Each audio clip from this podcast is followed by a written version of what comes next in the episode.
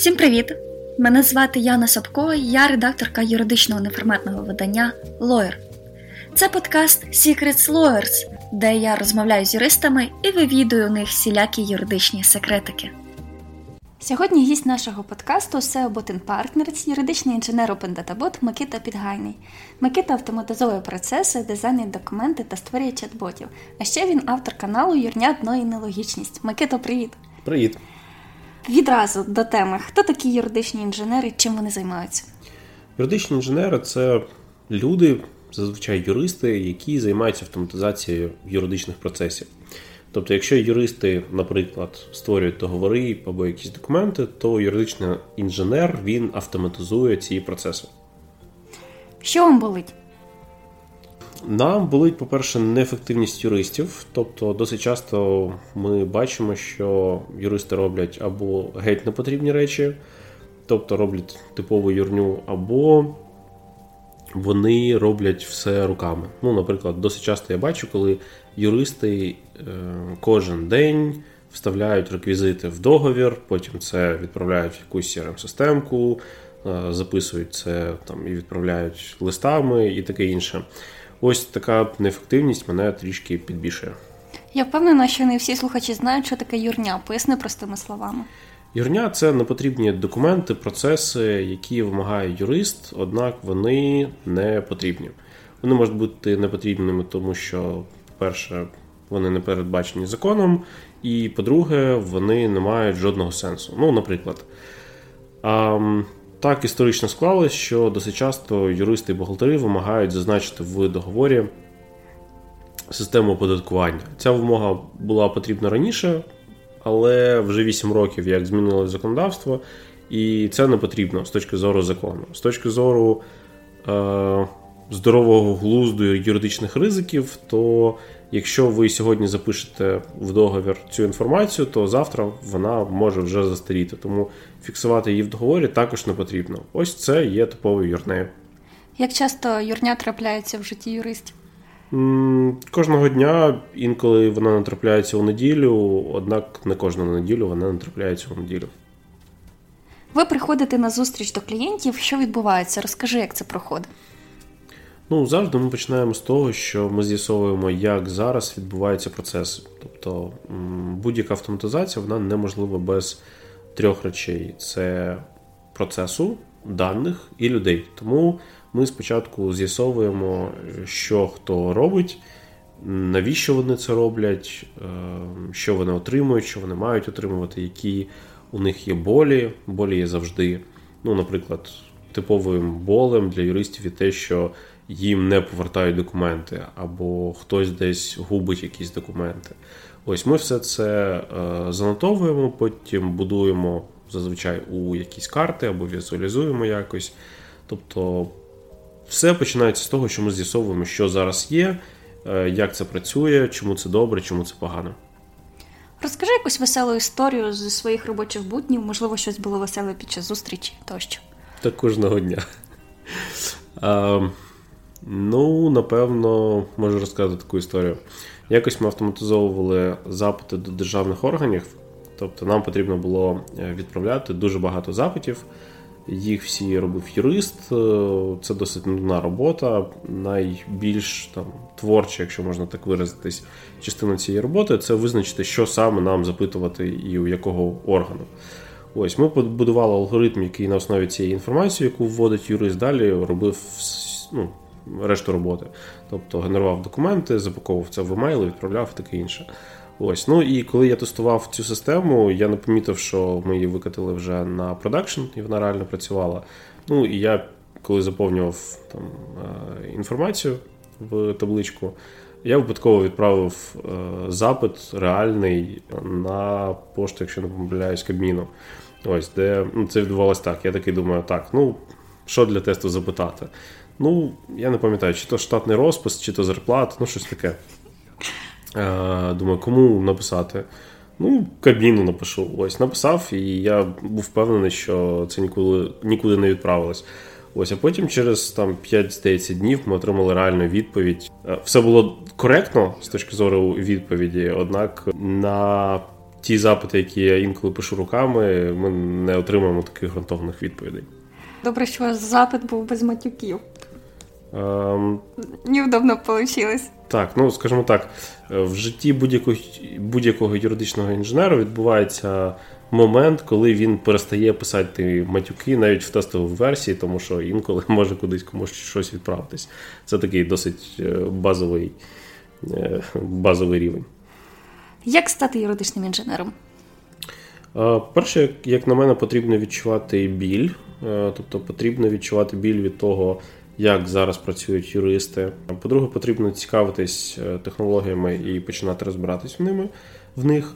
Зараз відсутні якісь програми, які готують е, юридичного інженера, тобто ви не можете кудись прийти, заплатити грошей, е, сказати, зробіть мене юридичним інженером, і там через рік, два, п'ять, десять ви вийдете готовим юридичним інженером.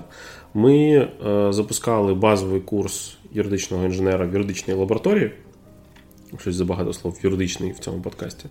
Однак навіть цей курс, який ми викладали, він виключно такий базовий. Тобто, це дозволить вам розібратись з якимись е, технологіями, спробувати щось зробити своїми руками, отримати реальний результат. Однак, е, ну, як на мене, люди, які його пройшли, ще не можуть називатись юридичними інженерами. Ну а далі потрібно копати, копати і копати. Я знаю, що одним із ваших критеріїв при відборі людей є те, чи грають вони в відеоігри. Скажи, чому це важливо? Ну, насправді це не є критерієм, це скоріше наші зараз, ну, чи то дослідження, чи то споглядання. Ми помітили, що більшість юридичних інженерів, які вже підросли, вони ем, досить часто грають або грали колись в комп'ютерні ігри. Тому ми запитуємо у людей, е, чи грали вони раніше чи грають зараз. Тобто це більше дослідження. Ми не можемо сказати, що якщо людина не має такого досвіду ігрового, то ми її ніколи не приймемо. Ні. Однак е, цікаві інколи відповіді трапляються. Люди, юристи, точніше, інколи пишуть, що в мене немає часу на такі дурниці. Типу, я працюю на нормальній роботі, і, типу, навіщо мені ці іграшки? Ось, ну, це виглядає зазвичай досить смішно. Ти щойно себе поправив, що не люди, а юристи, точніше. Чому ти так сказав? Ну, ми, хоча й часто кажемо, що юристи це теж люди, однак е, цей подкаст будуть слухати юристи, то для цієї аудиторії, я думаю, важливо розділяти юристів і нормальних людей. Добре, в які ігри ти граєш? Напевно, три мої улюблені гри це RimWorld, досить складно вимовляти мені чомусь цю назву. Це SimCity Rush Hour і Казаки. Різні версії. Що тобі дають відеоігри? Ну, по-перше, це приємно, це в кайф. Е, по-друге, під час гри досить часто приходять якісь цікаві ідеї. Ну, а по-третє, як на мене, стратегії, а досить часто юридичні ігри інженери грають саме в стратегії вони ідеально візуалізують е, твою роботу, тому що всі стратегії вони крутяться навколо процесів, юнітів, е, інколи проєктів всередині і даних, ну і ресурсів, звісно. Ну, скажу відверто, в уяві багатьох жінок е, чоловік, який грає відеоігри, виглядає. Це Так. Я саме це хотіла сказати. Дякую. Особливо, коли мова про танчики. Ні, я не граю в танчики. Коротше, в уяві жінок виглядають вони несерйозно. Чи турбує тебе це питання? Ні. Ну, але я можу це компенсувати тим, що я смачно готую і не дивлюсь футбол. Чи розділяєш ти роботу особисто? Ні. Чому? Навіщо? Ну, тому що є робочі питання, а є сімейні, наприклад. Ні, є життя, і воно одне. Ну так, але якщо робота навіть під час якихось сексу. Прямо під час? Ну, оскільки ти не розділяєш секс, це теж життя, однак е, ну, це було б доречно розділити, я думаю. Ти пробувала щось е, обговорювати під час сексу? Мені здається, це складно.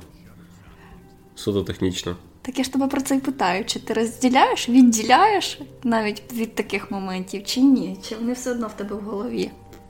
Ну, слухай, тоді можна поставити питання, а під час, е, я не знаю, прыжку з парашуту ти будеш проговорювати якісь е, питання чи ні? Так, тому я розділяю робочі моменти на неробочі, і прыжок з парашутом мене буде особистим життям. Ну окей, добре, давай е, проведемо лінію. Під час сексу ні. Е, краще віддаватись процесу після, одразу після і до, чому б ні. Я дивлюсь на твою руку, і на ній досить незвичне татуювання, там схеми, якийсь квадрат в стилі QR-коду. Розкажи, що означає воно і чому виникла така ідея? Це татуювання в стилі кіберпанку, на ньому дійсно QR-код. Я думав про татуювання досить давно і вирішив зробити після того, як прочитав рішення Верховного суду по справі е, так званих паперових книжечок, паспортів книжечок. Ось е, в ньому Верховний суд сказав про те, що е, люди мають право обрати, які саме паспорти їм отримувати, тому що, можливо, хтось пам'ятає, по місту були розклеєні ID-картка ОНЗР це код диявола і таке інше. Ось ну і певні релігійні організації стверджували, що коли люди отримують ID-картку, е, вони їм на руку непомітно наносять е, мітку диявола, тим самим вони там відрікаються від Бога. Ось е, мені сподобалася ця метафора, і моя робота пов'язана з автоматизацією, з даними тощо, вона повністю протилежна. Я вірю, що чим більш відкрите суспільство є в Україні, тим більше ми, як кожна людина, і загалом як суспільство, є захищеними. Тобто я правильно тебе зрозуміла, що рішення Верховного суду стало тригером до того, що ти зробив татуювання? Е, так, це був саме тригер, тобто це була там остання крапля, але думав я над ним дуже довго і е, в ньому дуже багато референсів з мого життя. Ну, от ти себе називаєш е, юридичним інженером, і я скажу, що ти справжній юрист. Ну, бо тільки юрист може зробити татуювання, прочитавши рішення Верховного суду. Так, але там було про ідентифікацію людей. Ну, чекай, це досить технічне питання. Ти сказав про мітку диявола, чи є тут певний символізм? Тобто для тебе це теж мітка диявола? Е, ні, я, звісно, не вважаю її міткою диявола. Е, просто мені сподобалося, як е, УПЦ МП розписували те, як це там відбувається в їх уяві. Це було гарно, як на мене. Чи хочеш ще? Е, Ну, так, звісно, як як кажуть, є тільки перше татуювання і, і далі. Е, Воно буде, я його вже придумав, воно буде на іншій руці. Ок, давай повернемося до юриспруденції ближче. Та куди ж ближче? Ми про рішення Верховного суду говорили. Так, але я хочу поговорити про твоїх працівників. Команду. Добре, перепрошую. Чому ти так виправив? Розкажи. Ну, мені не подобається це слово.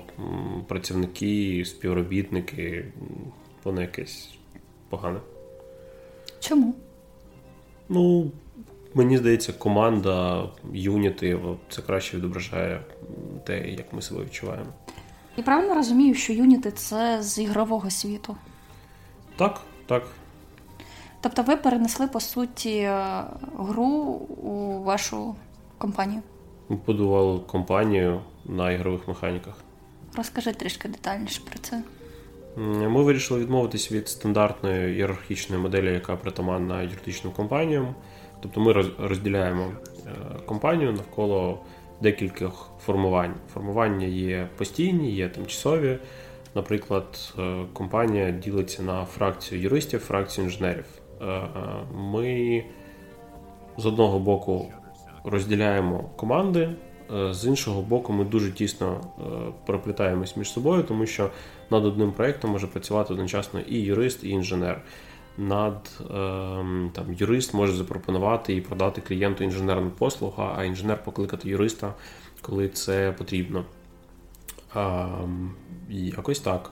Фракція має вирішувати спільні питання юнітів, такі як хантинг, навчання, обмін знаннями, побудова якихось алгоритмів, артефактів, які допомагають в цілому в роботі.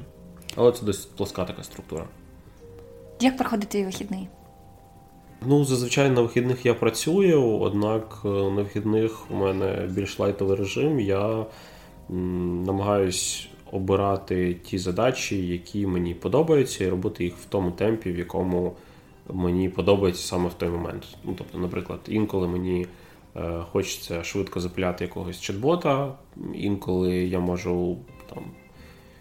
Цілий день витратити на те, щоб е, створити якийсь е, договір, погратись над форматуванням і таке інше. Тобто е, для мене не так важливий час, скоріше бути в цьому моменті, можливо, щось створити цікаве, можливо, щось спробувати. Ну, але зазвичай я працюю так.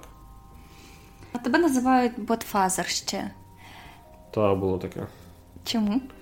Ну, тому що я створив досить багато чат-ботів, і я навчав людей, які створюють чат-ботів. Тому ботфазер взагалі це референс до е, чат-бота в Телеграмі, який реєструє інших чат-ботів. Ось. Е, ну, ще бот це бот, а фазер це фазер, тому якось так склалося. Чи асоціюєш ти своїх ботів з дітьми, наприклад? Ти ж їх створив, ти їх батько. Блін, ну якщо чесно, то ну я не знаю, як бути батьком, у мене немає ще дітей, але коли ти відправляєш свого чат-бота і там і показуєш його світу, то відчуття, ну, можливо, е, десь схоже з тим, як от, знаєш, е, коли дитина декламує якийсь віршик, і ти всіляко вболіваєш там всією душею за неї. Так ось я дуже переживаю за чат-бота, щоб він все правильно зробив, коли він це правильно робить, ти таки думаєш, фух, ну молодець. Ось. А ще я, коли давав ім'я е, чат-ботам, я намагався давати ті імена, які мені не подобаються, щоб у разі чого. Коли будуть діти, у мене не вийшло так, що дитина е, названа на честь чат-бота. Ну, ти вже досить багато імен використав, наприклад, в тих же демонах е, демон Кирило і демон Данило, так. Чи не боїшся ти, що дійсно не вистачить імен, щоб назвати своїх дітей? А, Ну, все просто я перестав їх називати, е, тобто чат-ботів. Зараз все частіше і частіше клієнти придумають назву, тому я не приймаю участь в цьому. Чи можеш ти виділити якийсь свій проект, наприклад, того ж чат-бота, яким ти пишаєшся понад усе? Я не можу назвати це своїм проектом, але я в команді, я надзвичайно пишаюсь Open Data Bot. Мені дуже подобається, як виглядає зараз демон Кирило, але я путаю його з демоном Данилом, вони дуже схожі. Ну, якось так. Як потрапити в вашу команду? Потрібно бути десь на нашій орбіті. Напевно, я б так би сказав. Поясни. Ну, у нас немає такого, що ось ми відкрили набір, ось ми закрили набір, ось ми знову відкрили вакансію, ось закрили вакансію. Це скоріше відбувається постійно. Ми постійно придивляємось до людей, які знаходяться навколо нас, які роблять цікаві речі. Ми дивимося на цінності, на погляди і таке інше. Тобто, зазвичай ми не шукаємо людину по конкретному критерію, скоріше ми знаходимо для класної людини цікаву роботу всередині. Як відбувається процес хантингу? Це дуже схоже на романтичні відносини, тобто досить ну, добре, не досить, а відносно повільно. Ми придивляємось, ми починаємо спілкуватись, ми кудись ходимо на якісь заходи, е, обмінюємось думками, переписуємось, зустрічаємось. Ось, ну а потім робимо один одному пропозицію. Кого ви ніколи не візьмете на роботу? Ми ніколи не візьмемо людей, які були корупціонерами, але або працювали в компаніях, які були замішані в корупційних скандалах. Ми точно не візьмемо людей, які не можуть підлаштовуватись під нові правила або піддавати правила сумнівам. Ну і людей, які не вміють комунікувати. Більш детально поясни про піддавати правила сумнівам. Все, що ми робимо у своєму житті, і в юриспруденції, і не тільки, е, воно, скажімо так, регулюється якимись правилами.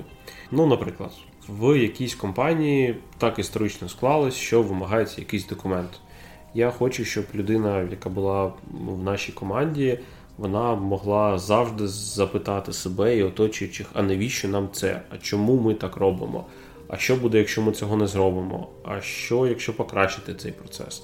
Тобто, це фактично такий розумовий процес, коли ти піддаєш сумнів все і не заспокоюєшся, поки не знайдеш відповідь, а не просто махаєш рукою і кажеш: ну, всі так робили, і я так буду робити, типу, ну чого то. Е, чи рівнозначно це порушувати правила? Ні, тому що якщо ти розумієш, що якесь правило е, воно працює погано, то його потрібно змінити. Тобто, звісно, якщо це в твоїй волі. Тому ні, не рівнозначно. Буду банальною і знаю, що ти любиш це запитання: право наука чи мистецтво? Скоріше за все, це ремесло. Можливо, інколи це може бути наукою. Ну і мистецтвом це буває край вкрай вкрай рідко. Ну, назви випадки. Е, Якщо робота юриста це мистецтво, то в нього має бути витвір мистецтва, якийсь перформанс, картина, я не знаю, ще щось. Договір? Інсталяція. Ні, договір не виглядає як е, щось, що викликає емоції тощо. Так, звісно, з договору можна створити якусь інсталяцію, яка буде говорити, наприклад, про безглуздість паперового документообігу. Але зазвичай ну, всі договори, які я бачу в реальному житті, це абсолютно не мистецтво. А інколи це ще й трата паперу. Так ось, е, приклад мистецтва, як на мене, пам'ятаєте справу з можливим там корупціонером в ДФС, якого прикривали плєдіками у суді. Ось це просто м, прекрасний приклад перформансу. Суспільний інтерес, емоції, гра акторів, світло, плєдік як е, окремий витвір мистецтва, який е, каже з одного боку, який може бути символом і того, що та людина, яка нещодавно ще була на піці своєї слави і влади, зараз має прикриватись цим плєдіком. Та? І те, що все, що відділяло цю людину від е, натовпу, це був ця маленька ганчірочка. Ось і те, що навіть якщо ти був на високих посадах, все, все одно тебе може чекати те, що і решту людей в а, нереформованих або там недореформованих клініках, знову ж таки з, з цим плєдіком. Ось цей перформанс, якщо він завчасно був підготовлений адвокатом, це можна вважати мистецтвом. А як же договір, коли там юрист старається, виписує. Ні, навіть не так, можливо, навіть позов. От він старається, виписує правову позицію, вкладає це душу і вважає це прям елементом мистецтва, оскільки він сформував власну думку. Так Ну і все, що відбувається, це якась е, магія, тому що ми не розуміємо, яким чином все це відбулось, так? Ну скажи, ну він же старався, він вважає це витвором мистецтва своїм. Ну, слухай, якщо, е, скажімо так, якщо е, вважати мистецтвом все, в що ми вкладаємо в душу, над чим ми багато працюємо, і що у певних людей виходить дуже швидко, тому можемо вважати мистецтвом майже будь- будь-яку діяльність. Я коли, якщо чесно, дивлюсь на е, касирів, які в два щота просто відкривають пакетики, це просто магія якась. Це, це реальне мистецтво. Я не знаю, як, як вони, причому у всіх звернули увагу. Тобто всі касири вміють відкривати пакетики, навіть коли їм видали ці рукавички. Роки тренувань. Е, я, я не знаю, як це реально. О, це мистецтво. Тоді ми і це маємо визнати мистецтвом. Так я визнаю це мистецтво. Ну, все, це мистецтво, юриспруденція ні. Добре, що для тебе простий текст? Це той текст, який зрозуміє нормальна людина без спеціальної підготовки. А зрозумілий документ? Це документ, написаний зрозумілим текстом, зрозумілою мовою. От ти дизайниш документи, і який класний дизайн документу, на твою думку? Ну, дизайн він взагалі складається з двох частин: це зміст, тобто те, що те, над чим юристи працюють найбільше, і його форма, його оформлення. Е, Тому, перш за все, е, документ має гарно задизайнений документ, він має відповідати тим правовідносинам, які ми описуємо. Дуже часто я стикаюся з тим, що договір є якийсь шаблонний, навіть якщо він підготовлений, підготовлений юристом, однак він повністю не відповідає тому, як працюють реально люди і компанії. Тому перше він має відповідати. По-друге, він має бути простою мовою. Бажано, щоб він був оформлений не для юристів, як там предмет, права і обов'язки і таке інше, а щоб він був оформлений так, як їм, як ним зручно користуватись. Тобто, наприклад, в хронологічному порядку, е, як він виконується і таке інше. Ну і останнє, напевно, це зручна верстка з автонумерацією, з розділами, з виділенням основних моментів, а не тоннами тексту і абзацами на півсторінки. Що ти думаєш про договори комікси? Ну, як на мене, це досить радикальна е, радикальна ідея. Є досить мало е, випадків, коли їх можна застосовувати, і коли комікс має перевагу над звичайним договором або навіть над схемою, над блок-схемою.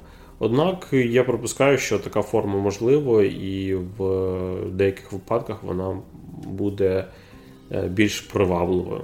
Ось. А як відносишся до емоджів в договорах? Демоді прекрасно, я їх е, сам постійно використовую. Дуже часто їх юристи, правда, чомусь видаляють, хоча я не розумію, які юридичні ризики вони несуть. Ну, Наприклад, е, я досить часто, коли посилаюсь на якийсь пункт або на якийсь розділ, я можу використати емоді, яке ручкою показує е, вверх або вниз. Ну, типу, подивись вверх або вниз. Це це логічно. Або Е, ми інколи вставляємо жарти в договори. Мій улюблений про те, що сторони спробують не сперечатись, і там смайлик розводить руками. Типу, ну ну блін, ну реально спробуємо. Ну, Може вийде, може ні. І часто прибирають? Так, досить часто. Ви не намагаєтесь переконати, що. Ні, абсолютно. Чому?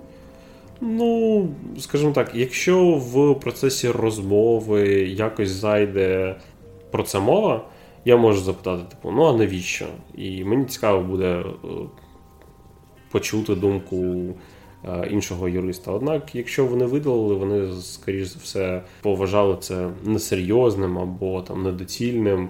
Або ще якимось, і витрачати свій час і час контрагента на те, щоб відбувати емоджі, я взагалі не бачу сенсу. Я знаю, що для багатьох юристів погодження договорів це біль. Розкажи, як у вас відбувається процес, і чи, чи є якісь певні фішечки, які спрощують? Е, я з цим досить багато працював е, спочатку в Open Databot, а потім в Boston Partners. Е, мені було цікаво, в мене була змога працювати над одними і тими самими договорами протягом ну, фактично декількох років. Тобто ми розробили договір і по ньому працювали постійно його видозмінюючи.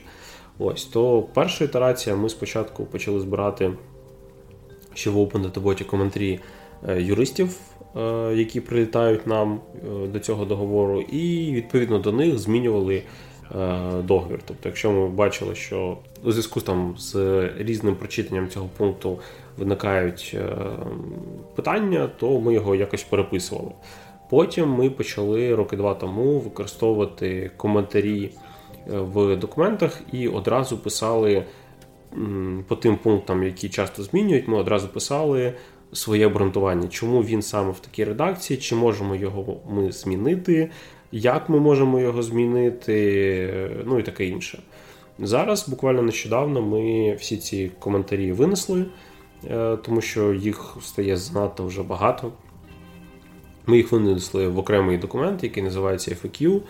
До договору це виглядає так: разом з нашим договором ми відправляємо цей FAQ, і якщо юрист е, хоче внести якусь правку, там е, одразу розписані найчастіші правки, які нам вносять, і обґрунтування. Тобто, чому ми вважаємо цю правку недоцільною. Е, або чому ми вважаємо її доцільною, і, типу, якщо хочете, вносите. І по деяких пунктах ми одразу зазначаємо свою позицію, яким чином ми можемо змінити цю правку. Ну, наприклад, питання щодо конфіденційності. Ми зазвичай е, просимо в договорі, і для нас важливо, щоб сторони це розуміли, право розповідати про цей кейс без якихось таких конфіденційних подробиць. Ось, однак я розумію, що деякі компанії не хочуть цього робити, тому ми е, в варіанті by default зазначаємо, що ми маємо на це право. Однак в FAQ написано, що якщо ви не хочете, і це окей, змінюйте. Або при передачі інтелектуальної власності ми розуміємо, що там, скільки юристів, стільки цих шаблонних фраз по передачі інтелектуальної власності. І ми пишемо, що окей, з цього приводу ми вважаємо цю редакцію нормальною, однак, якщо у вас є своя, просто навалюйте її туди, і ми її приймемо, скоріш за все. Оскільки наш подкаст називається Secret Lawyers, розкажи якийсь юридичний секрет. Всі юристи люди. Це не секрет. Ну, наприклад, фішечки, які ви використовуєте, тобто якісь програмки, якими ви користуєтесь, які спрощують життя юристів. Не всі про них знають, це по суті є ваш такий маленький секрет. Е, ну, я не можу це називати секретом, тому що я інколи про це розповідаю, але в минулому році це не дуже швидко прискорило. Ми почали гроші від клієнтів збирати, зокрема, і через VFOPI. Це платіжний сервіс, який виглядає наступним чином. Він дозволяє згенерувати посилання на оплату. Людина може оплатити його будь-якою карткою, і ми отримаємо е, гроші на свій корпоративний рахунок. Ось за рахунок цього ми значно пришвидшили збирання дрібних е, чеків від клієнтів. Е, ну, до 500 доларів через платіжний сервіс заходить досить зручно. Тобто це якась невелика розробка, договір, якесь погодження, тобто ну, дрібні такі речі. А якими ще програмками ви користуєтесь? Ну, взагалі, ми всі програми описали і виклали їх на окремій сторінці. Я думаю, можна в описі дати на нього посилання. Найбільше ми користуємось Notion, ми користуємось Notion для збирання інформації, для ведення клієнтів. Ну, Майже вся інформація, яка є в компанії, вона зберігається так. там. Ми користуємось е, сервісами Google, це Google Docs, Google Пошта, Google Календар і ще куча більш спеціалізованих сервісів. Ми е, користуємось PyBot для створення чат-ботів, Carizoid для іншої автоматизації, Microsoft е, це ціла екосистема сервісів Microsoft для автоматизації на боці клієнта, коли це зазвичай велика корпорація. Ну і ще ціла купа речей. Ти казав, що смачно готуєш. Чим можеш похвалитися? Ну, по-перше, ще ніхто не помер. Це прям досягнення. Ну, я старався. Ну, а похвались якоюсь стравою? Найскладніше? Так, або найсмачнішою. Ну, напевно, найскладніша річ, яку я готував, це були макарони. Але е, не треба плутати з нормальними людськими макаронами. Це сказати, це тістечка. Це тістечка, так, які у нас помилково досить часто називають макарунами або макаронсами. Макронами. А? Макронами. Макарунами, так як їх тільки не називають, але правильна назва макарон.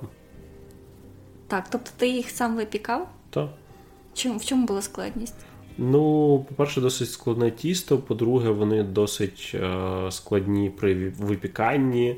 Складно зробити так, щоб вони і не потріскались, і була та знаменита юбочка у макаронів. Е, плюс вони досить солодкі, тому е, потрібно правильно розрахувати начинку, щоб вони е, були гармонійними. Тобто начинка має бути там більш кислою, тому що саме тісто дуже солодке. Ти колись мені розповідав, що готував щось в самбуці. Скажи про це. Ну, я дуже люблю е, фрукти фламбе. Тобто, це коли ти їх е, трішки підсмажуєш і підпалюєш у чомусь спиртовмісному. Е, самбука, чому я підпалюю самбуку зазвичай? Тому що е, вона має смачний такий анісовий аромат, і після того, як спирт весь випаровується то він дає фруктам досить смачний присмак. Ну і останнє запитання. Декілька порад для молодих юристів, які нас слухають і які тільки хочуть прийти в юридичний ринок України, завоювати його. Що б ти порадив? По-перше, подумайте, чи воно вам треба. Класна порада. Так.